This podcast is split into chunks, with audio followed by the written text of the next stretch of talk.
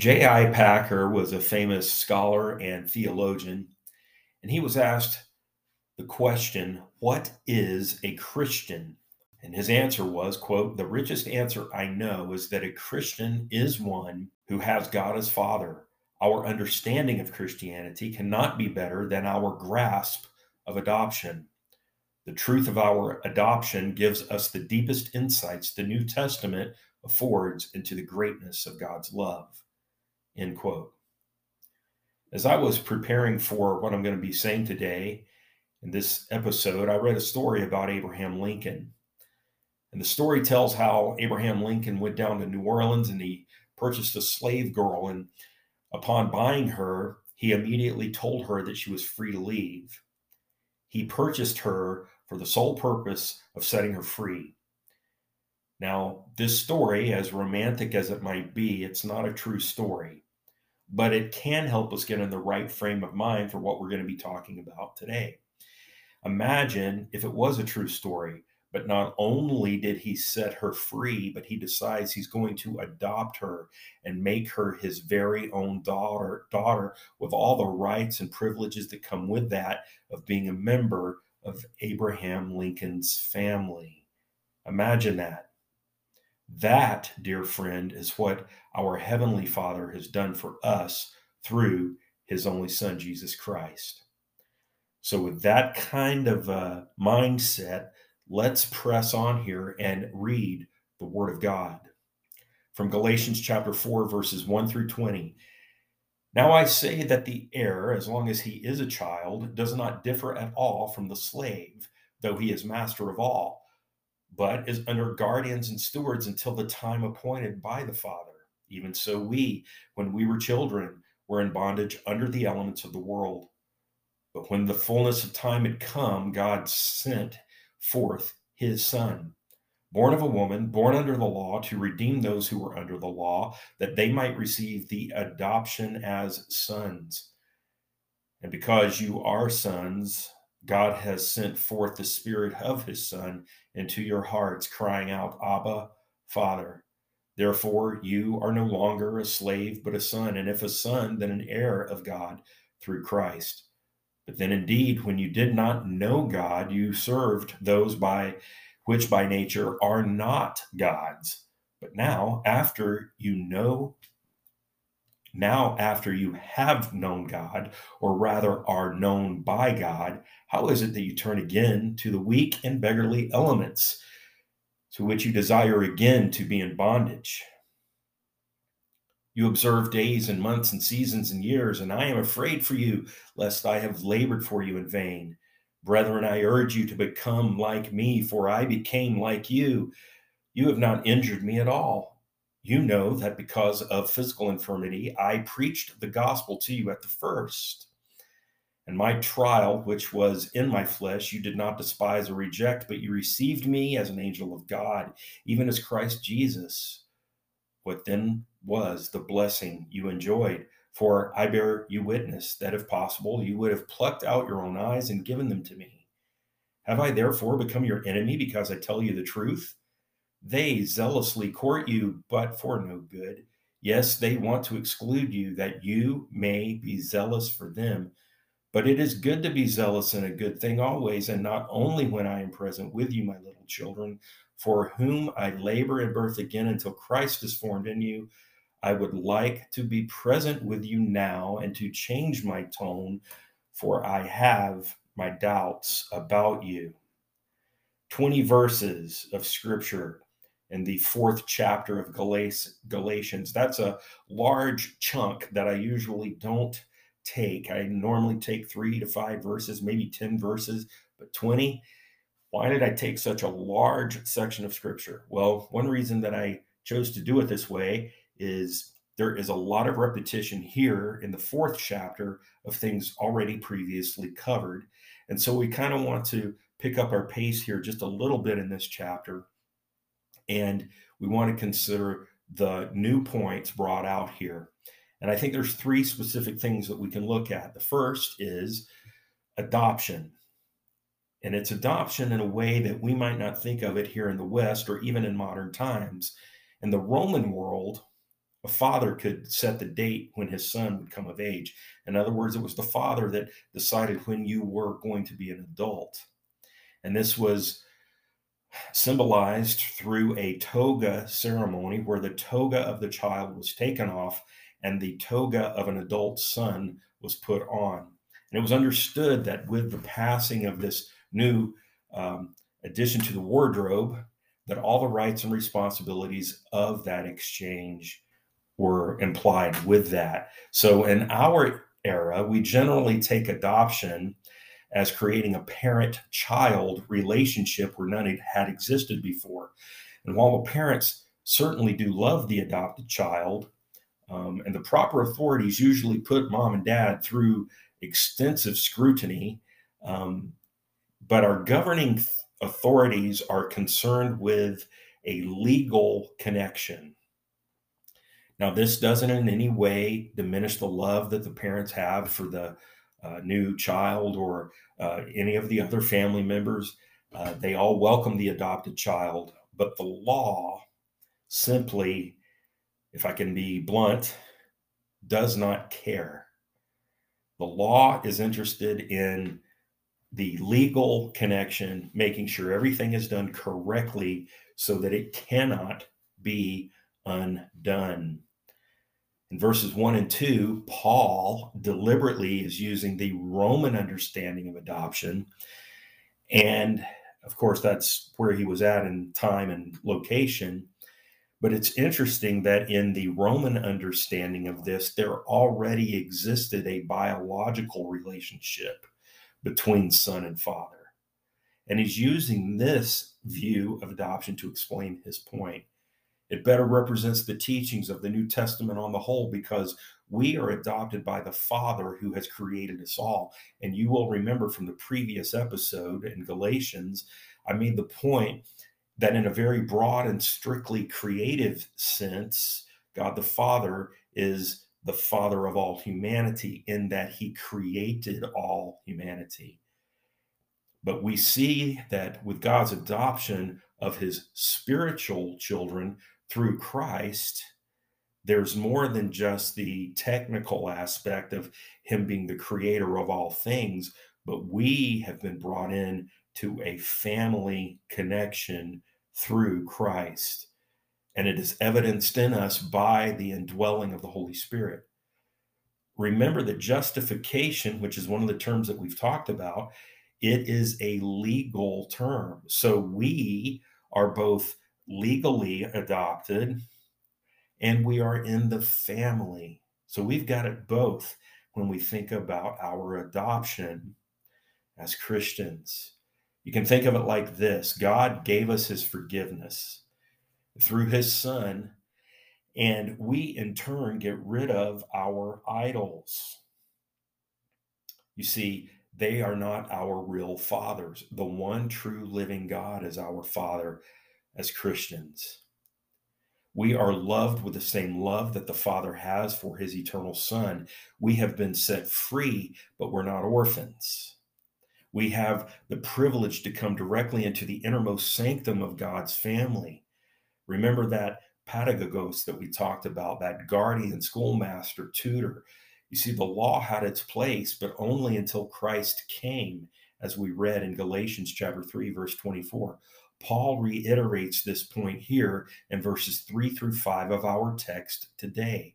It says, even so, we, when we were children, were in bondage under the elements of the world. But when the fullness of time had come, God sent forth his Son, born of a woman, born under the law, to redeem those who were under the law, that we might receive the adoption as sons. I made a really big deal in the previous episode about our inheritance. And this is what I had in mind. You see, we've talked a great deal about the law of God, but now we're going to shift it just a little bit. The Galatians, at least those who were Gentiles, they were still under the law. Even if it was one of their own making, they were pagans. The Bible even addresses and tells us that we're all under God's law, whether we're Jew or Gentile. But I want us to think about pagan understanding of the law. In verse 3, where it uses the phrase elements of the world, we should try to think about the ancient world. And it's hard for us to do this, but think of a world where there was no gospel. Think of a world BC, as we would say, before Christ. There was superstition, there was fear, there was a fear of the spirit world and all of its so called gods. Polytheism kind of ruled the religion of the day. And the elements were understood to be earth, wind, and fire, uh, not the band, but uh, earth, wind, and fire and water the sun, moon, stars, and the planets, they all had to be appeased in order to obtain a blessing. And Paul makes reference to this again in verses 8 through 11. But the point is this if I could borrow the words of Bob Dylan, that great uh, poet, um, he did an album, I want to say it was in the early 1980s. Um, and the name of the album was Saved. I remember the album coming out and people celebrating that uh, Bob Dylan had embla- embraced Christianity. I truthfully don't know where he is at with that today. Uh, it could have been just a phase. We see this a lot with celebrities where they will kind of give Jesus a try, and then you look them up a few years later, and they we learn that they did not have a genuine conversion experience. They did not truly uh, come into the family. Anyway, Bob Dylan said this quote, You're going to have to serve somebody. It may be the devil or me, it may be the Lord, but you're going to have to serve somebody. And uh, the name of the song is actually Serve Somebody. And his whole point was we are creatures uh, and we were created to worship and we will worship something. And so these pagans were worshiping whatever it was in their um, spiritual, superstitious belief and their false gods. But you see, because of our adoption as Christians, we now turn towards the one true living God and we reject the idols. It's a massive shift in our thinking because we want to have a relationship with the one who is the blesser, not the blessing. In other words, we we desire and we value the relationship with God more than what He is going to do with uh, uh, do for us. And friends, that is true liberty. Under the pagan mindset, the idea was do something in order to get something.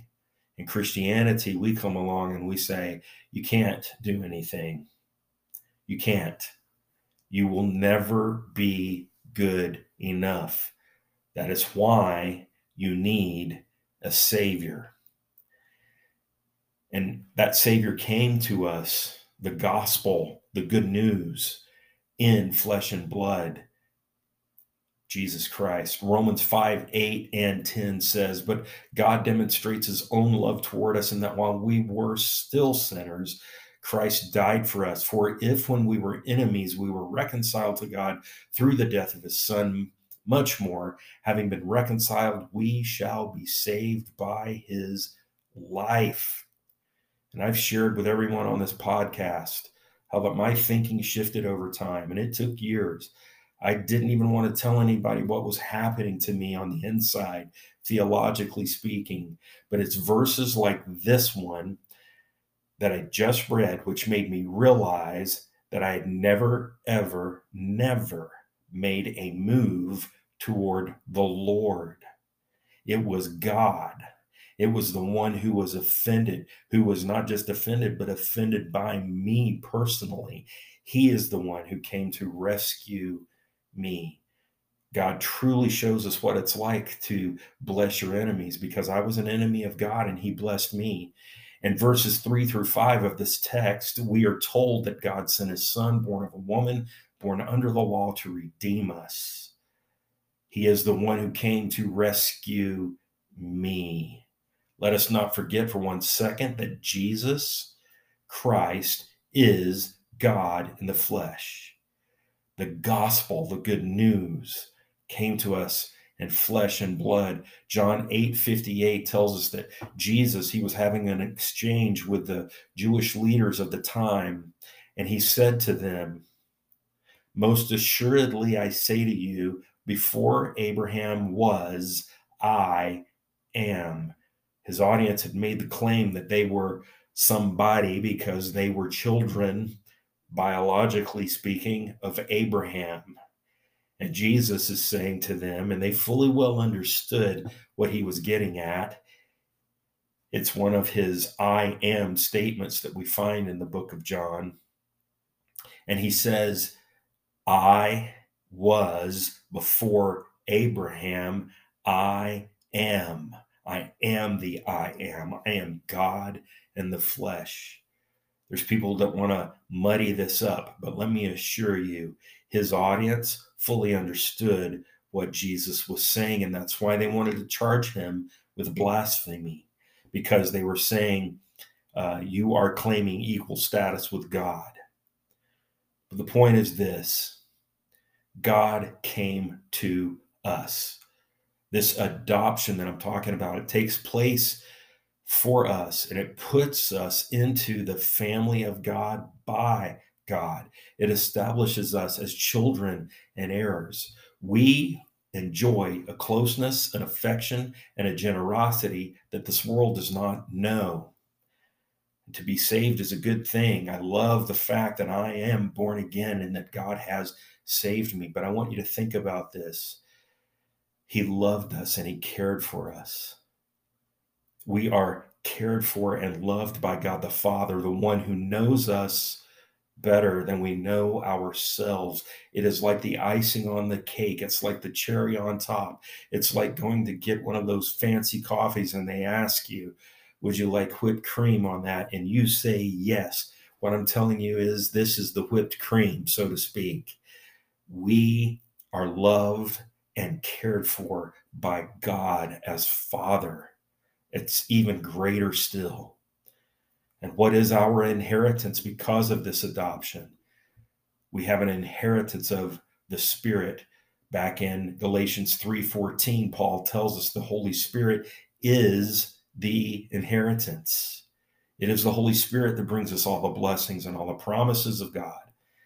And I've heard it said like this if the Son came to give us the status of sonship, then it's the Holy Spirit who was sent that we might experience it. It meaning the life, not, not the spirit. The spirit is not an it. But he came to give us sonship, and the spirit came to give us the experience that goes with that title of being a child of the risen king. In verse 6 of our text, Paul tells us that God has sent his spirit into our hearts, and it is by that spirit that we cry out, Abba, Father. Abba is Aramaic, it is uh, most closely related to our word in English, daddy. You may remember if you saw the movie The Last Temptation of Christ, there's a scene where Jim Caviezel, who's the actor playing the part of Jesus, he calls out, Abba, Father, at one point, Abba, Abba, and he begins to pray. It's not a formal address, it's more of a closeness. It it really signifies, like I said, the same thing as if we were calling out to our daddy. And that inheritance is wholly relational. In other words, because of the Spirit of the living God, we have relationship with God. It gives us assurance from the Father, a home with Him. We're not homeless orphans. We have His presence no matter what life brings to us. We have peace and tribulation, and we have a desire to tell others about the peace that we have found. That brings me to my second point for today birthright. We talked about adoption. With that adoption comes a birthright.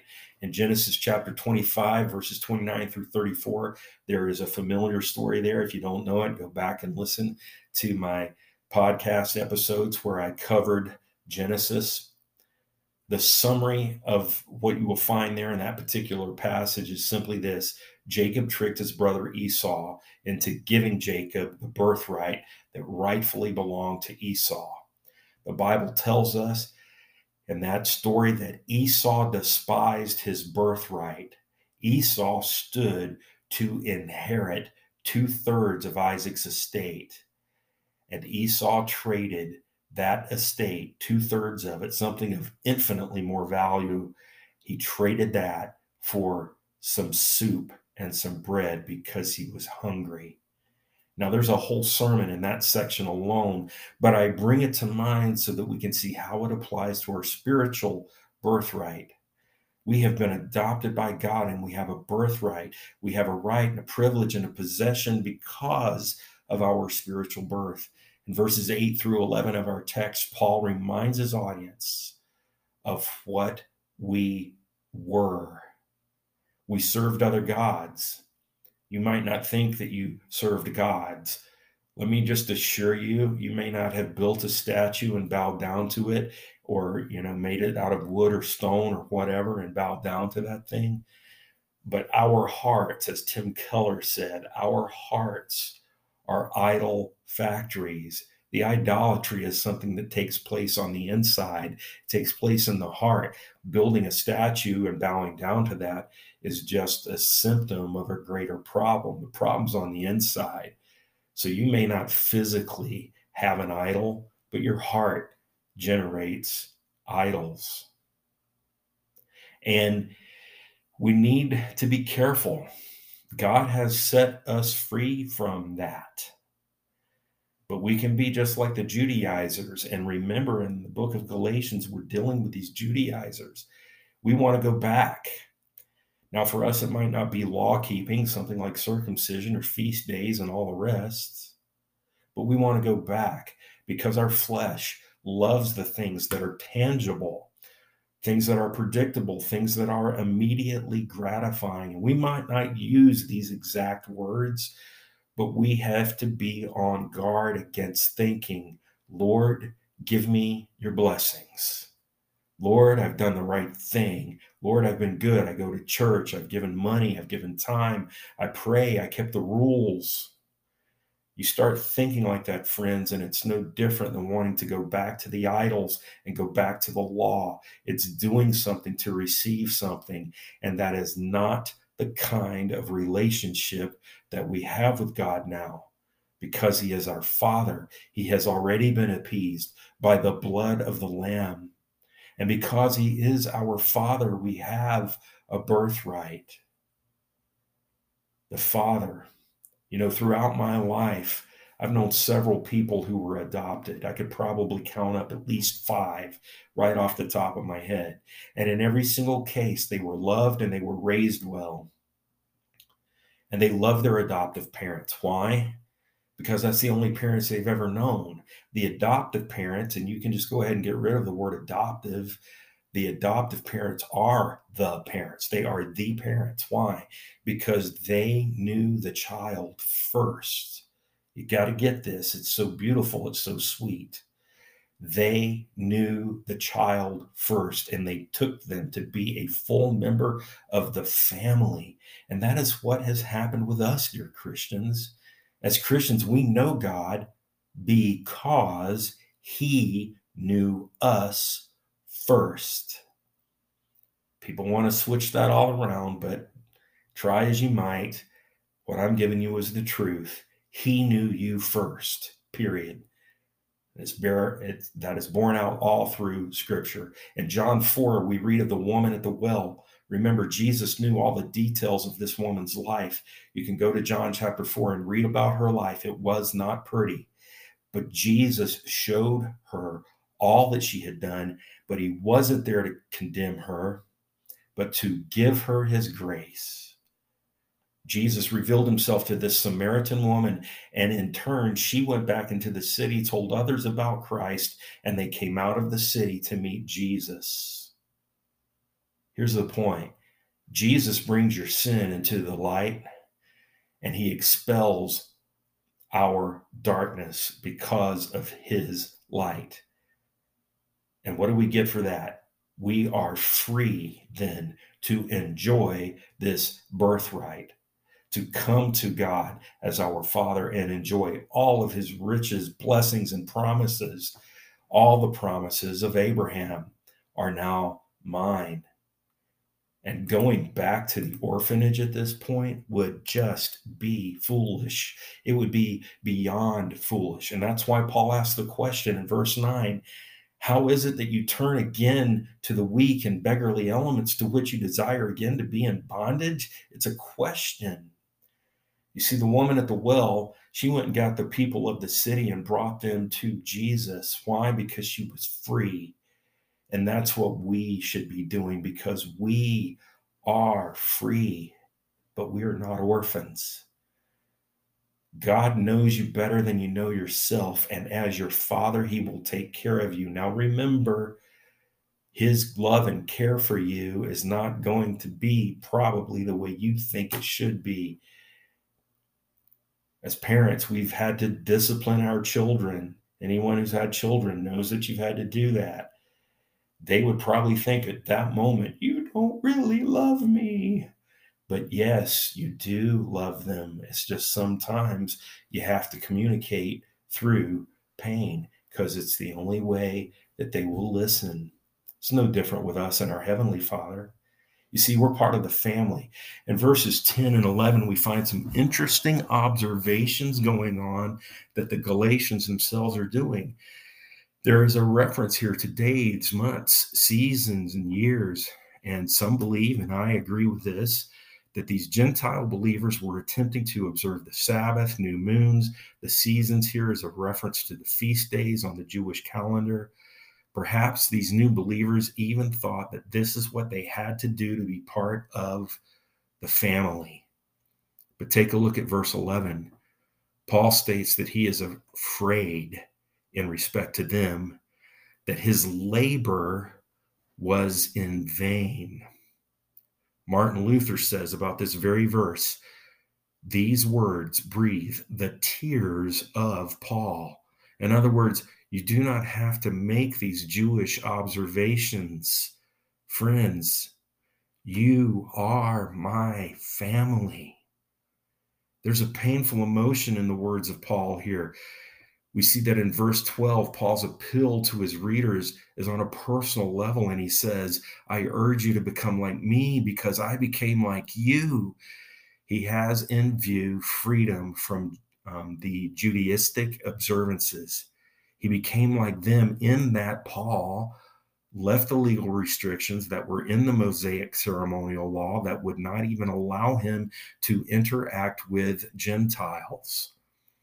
Just as Paul had found freedom from the law through Christ, he passionately urges them to be free from legalistic bondage.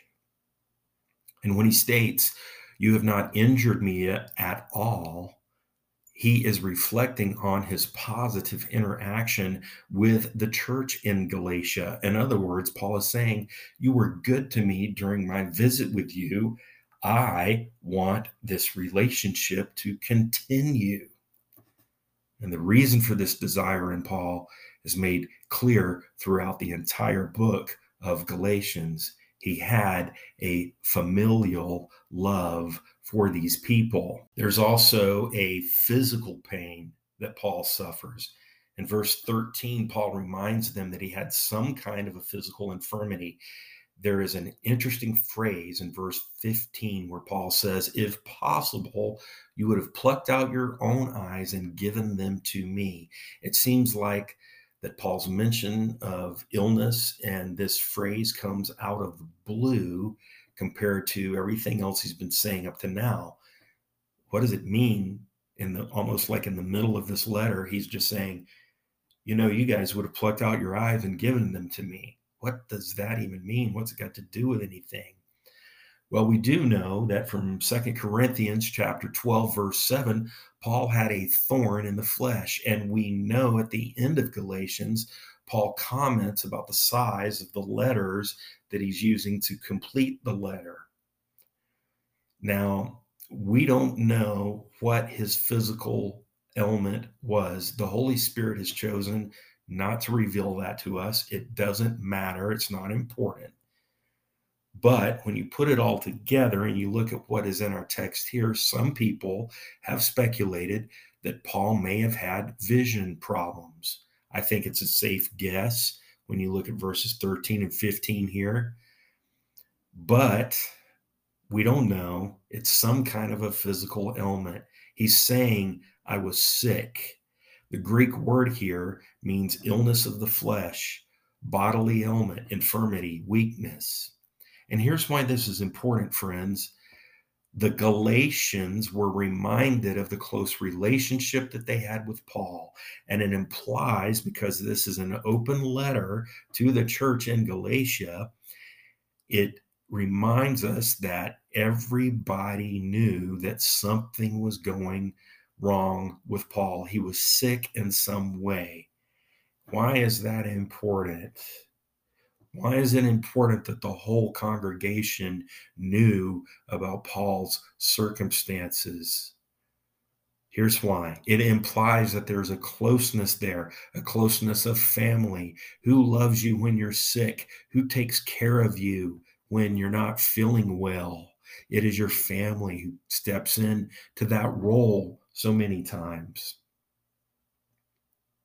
You see, a great thing for us to consider when we're looking at this is it had been a rough missionary trip for Paul at this point, right? John Mark has left, and Paul even says that he had to stay a little bit longer in Galatia. There's this idea that maybe his health caused an issue and he couldn't travel. You know, would God either make or allow someone to be sick for his own glorious purposes? Yeah, he sure would. Would he do this to keep Paul there preaching the gospel? Yes, I believe he would. Would God use this opportunity to strengthen the bond of family and birthright? I believe he certainly did. And that brings us to my third point for today as we're getting ready to wind it down here, and that is the point of family. You see, as Christians, we define family differently than the world does. The vocabulary is being changed by those in our culture worldwide, really, who are enemies of God. They are enemies of God's design. But family for the Christian is a biological male and a biological female entering into marriage, into a marriage covenant uh, for life in the sight of God. And it's a beautiful thing because we know that from that union come children, and children are a blessing from God. When we have children within the family unit, they become brothers and sisters. The more you have, the more brothers and sisters you get. And there are bonds between those brothers and sisters that remain even in the worst of circumstances. My point is, that family should never be your enemy.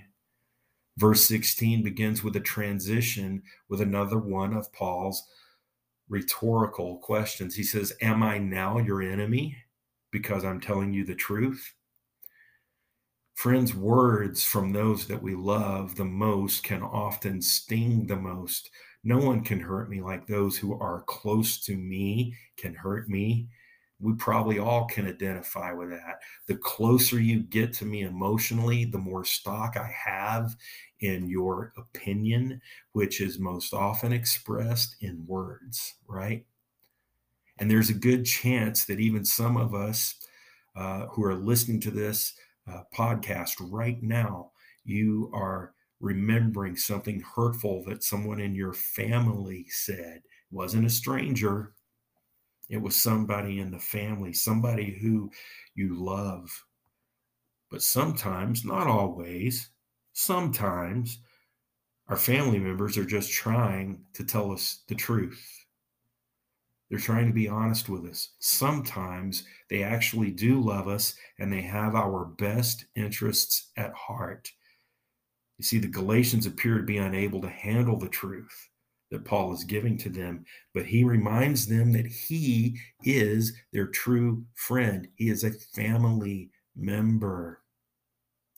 Even though his language has been harsh throughout the book of Galatians, it comes from a heart of love. And this question of Paul's is actually a statement. Even though it's a question, it's more of a statement about what the Judaizers think of him. It was the Judaizers that were trying to disparage his reputation. It was the Judaizers, remember, who were saying, We have come from Jerusalem. We have the real gospel. Whatever it is that Paul is saying is not true. Verse 16 starts off with our favorite word, therefore. What's it there for? Well, it reflects us back to the previous verses. You once loved me enough to give me your own eyes. You treated me like an angel sent from God. What happened? Am I now your enemy? God's family members experience transformation there was a transparent and tangible love which flows out of the gospel that Paul preached. There had been a transformation among the Gentile Galatians. You see, being sick in the ancient world, especially among pagans, it was viewed as something demonic, something sinister. You did not allow a sick stranger to come into your community. Sickness could signify a curse or that the gods were displeased. Yet, this is the opposite of what the Galatians did for Paul. It was Christians who welcomed in the sick. I would remind you that wherever the gospel goes, wherever Christianity has been given the freedom to flourish, things start to happen. Things like literacy rates increase, hospitals are built, orphanages are built. I'm not saying that there's um, no other organization that does these things. I'm not even saying that people can't read until Christianity gets there. That's not what I'm saying. What I'm saying is is that the conditions get better.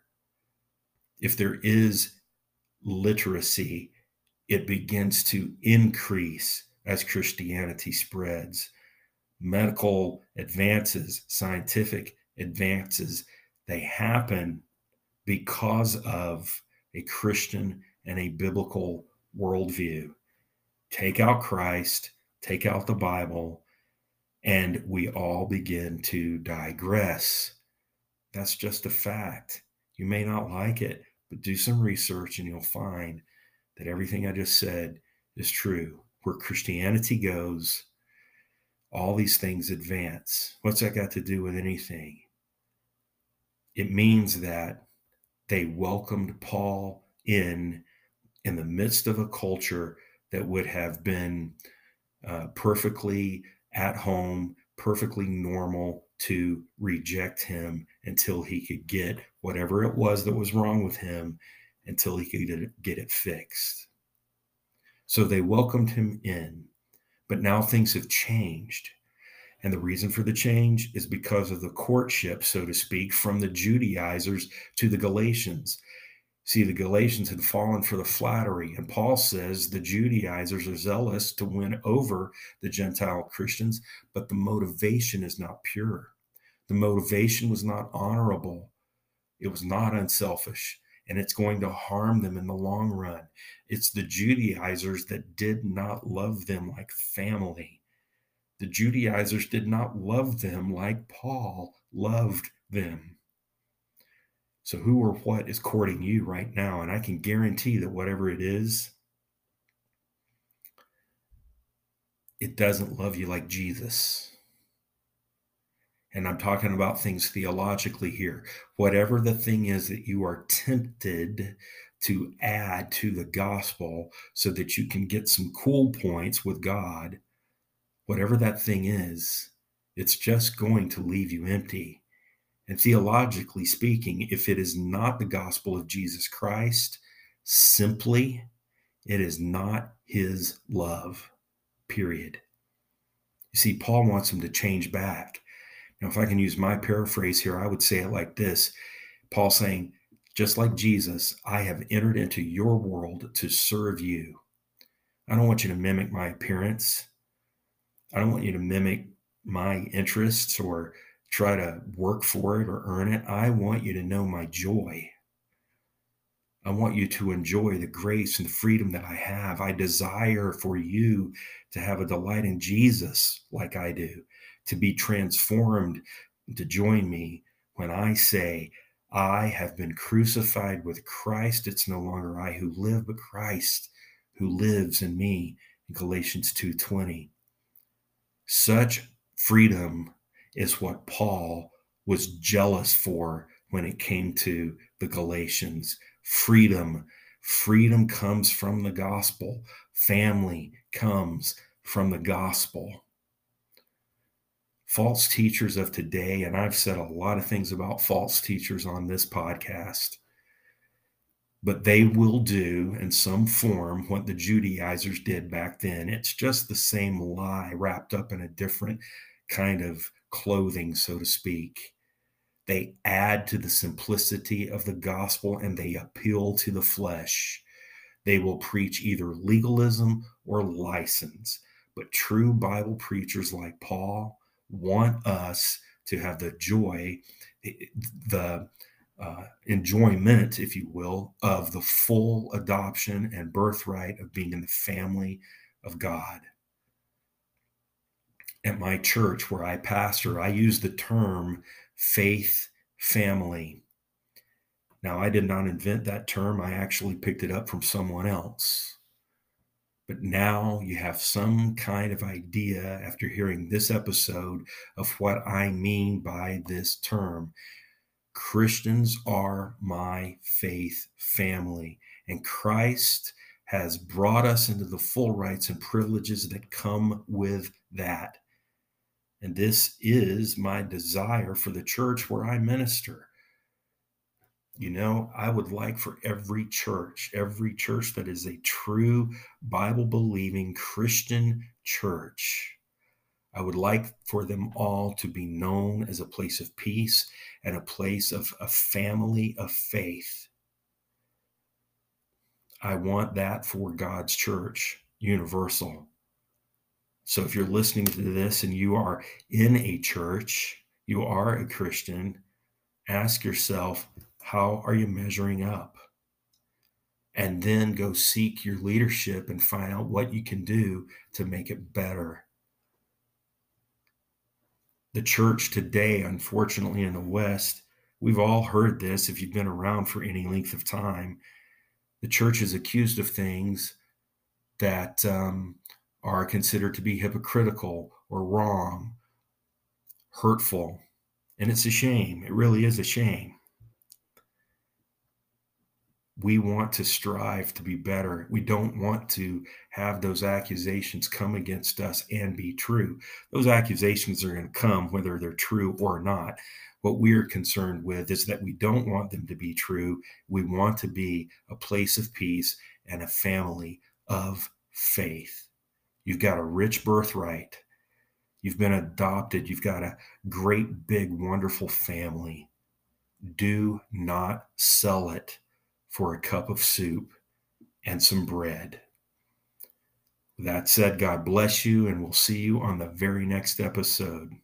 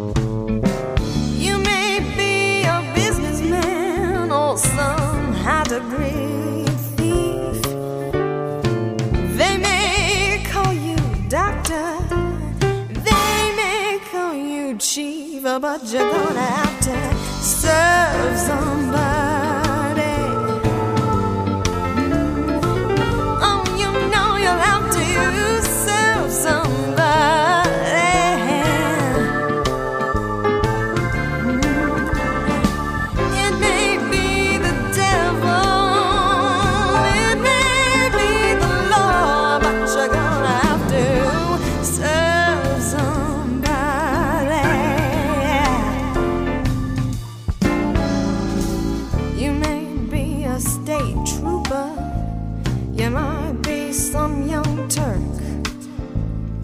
maybe the head of some bigger TV network. You may be rich or poor, you may be blind or lame, maybe living in another country under another name, but you're gonna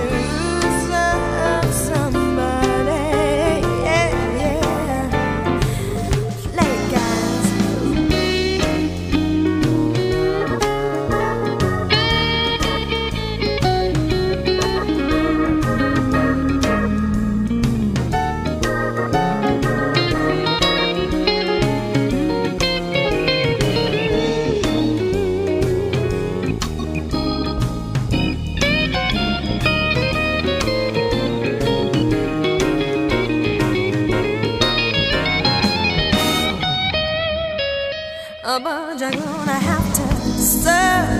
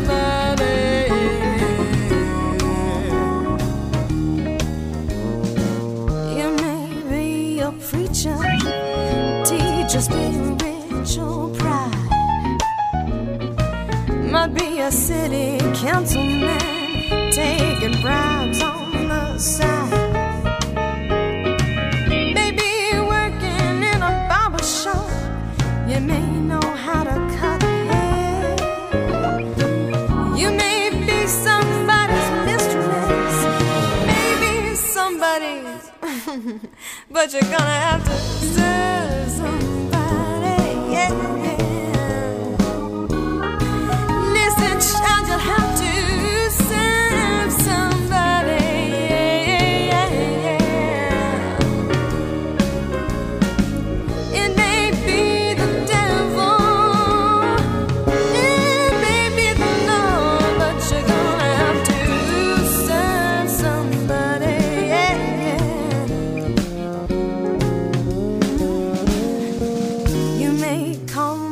Christine, you may call me Chrissy, you may call me Chris. Oh, you may call me Christy. You may call me Kaya. You may call me Kay.